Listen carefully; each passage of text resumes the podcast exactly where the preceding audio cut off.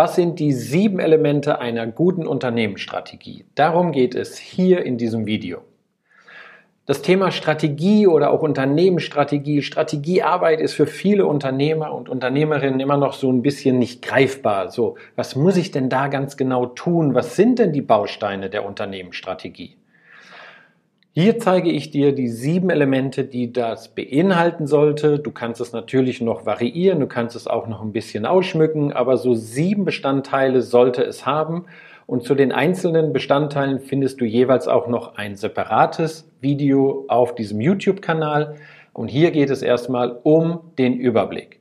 Als erstes, du brauchst die Vision.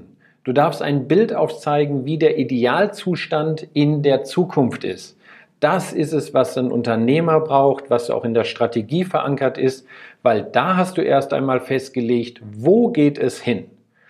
Und je knackiger dein Vision Statement, also in ein, zwei, maximal drei Sätzen diese Vision klar und eindeutig beschrieben ist, desto mehr ja, Anziehungskraft zu Kunden, zu Dienstleistern und zu Mitarbeitern hat dein Unternehmen. Also ein Vision Statement, eine Vision ist Bestandteil, ein wichtiger Bestandteil der Strategie. Zweitens, es geht um die Mission. Das beschreibt jeden einzelnen Tag, was du und dein Team und deine Mitarbeiter tut im Unternehmen, um zu dieser Vision zu kommen. Also, ein Mission Statement ist so das, was tun wir, um genau diese Ziele zu erreichen? Nicht den Endzustand, sondern den Weg dorthin.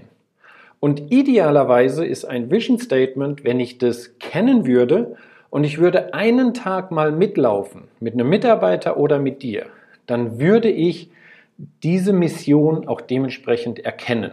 Weil ich kenne genug Mission Statements, die wurden kreiert, die werden aber nicht gelebt. Also das Ziel und als zweitens der Weg dorthin, die Mission ist wichtig.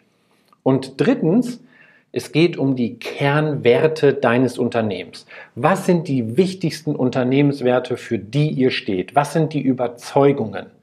Weil darum geht es auch, dass es definiert, welche Kunden passen zu dir und deinem Unternehmen und welche passen nicht.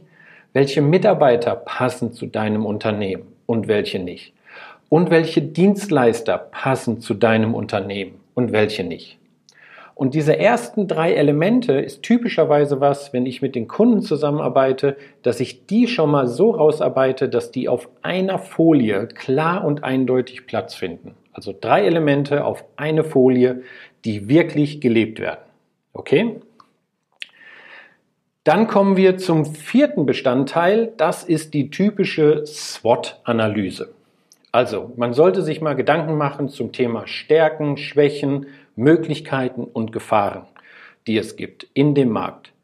Wobei, du musst immer sehen, Stärken und Schwächen beziehen sich aus der SWOT-Analyse, also aus Stärken-Schwächen-Analyse, immer auf intern. Also was sind unsere internen Stärken, aber auch unsere internen Schwächen, die uns hindern, gewisse Wege einzuschlagen oder auch Ziele zu erreichen.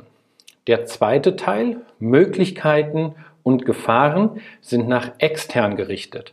Also was ist im Markt, was passiert dort, welche Chancen gibt es, welche Technologien gibt es, die wir nutzen können, welche Marktparameter gibt es, welche gesetzlichen Vorschriften, die uns dienlich sind oder hinderlich sind. Das darf ich einmal so ein bisschen ja, analysieren, aufschreiben und daraus dann auch Schlüsse ziehen, was sind die Entscheidungen, die jetzt getroffen werden müssen oder sollten, um das Unternehmen auf die Erfolgsspur zu bringen.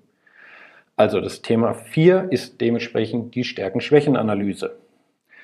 Fünftens, nachdem ich jetzt ja eine Vision habe, geht es jetzt auch um langfristige, ganz konkrete Ziele.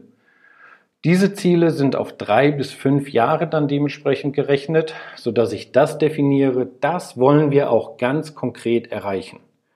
Der Unterschied zum, zu der Vision ist, die Vision ist nicht so smart. Also wenn man das Smart-Modell anlegen würde, also spezifisch, messbar, äh, erreichbar und auch zeitgemessen, das findet sich im Vision Statement oder in der Vision nicht wieder. Aber bei langfristigen Zielen da, die sollen also wirklich sehr spezifisch sein, sollen auch ein, ein, ein, ein Meilenstein, also auch eine Zeitangabe bekommen, weil dann werden sie wirklich zu Zielen. Das ist der fünfte Punkt. Der sechste Punkt ist, ich brauche jetzt natürlich nicht nur langfristige Ziele, sondern kurzfristige Ziele.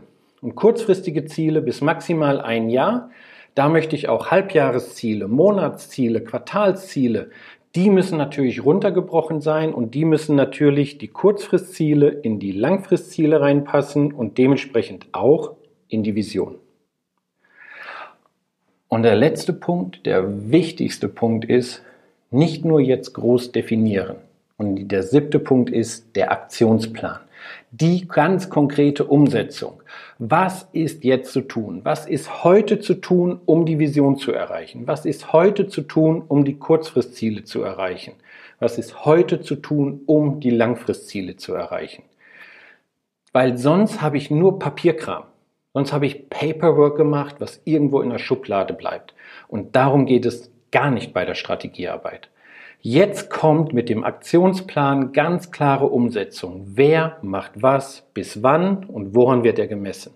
Und jeden einzelnen Tag, also jetzt gepaart mit dem Vision, mit dem äh, Mission Statement, ist, das ist unser Kompass, den wir gehen.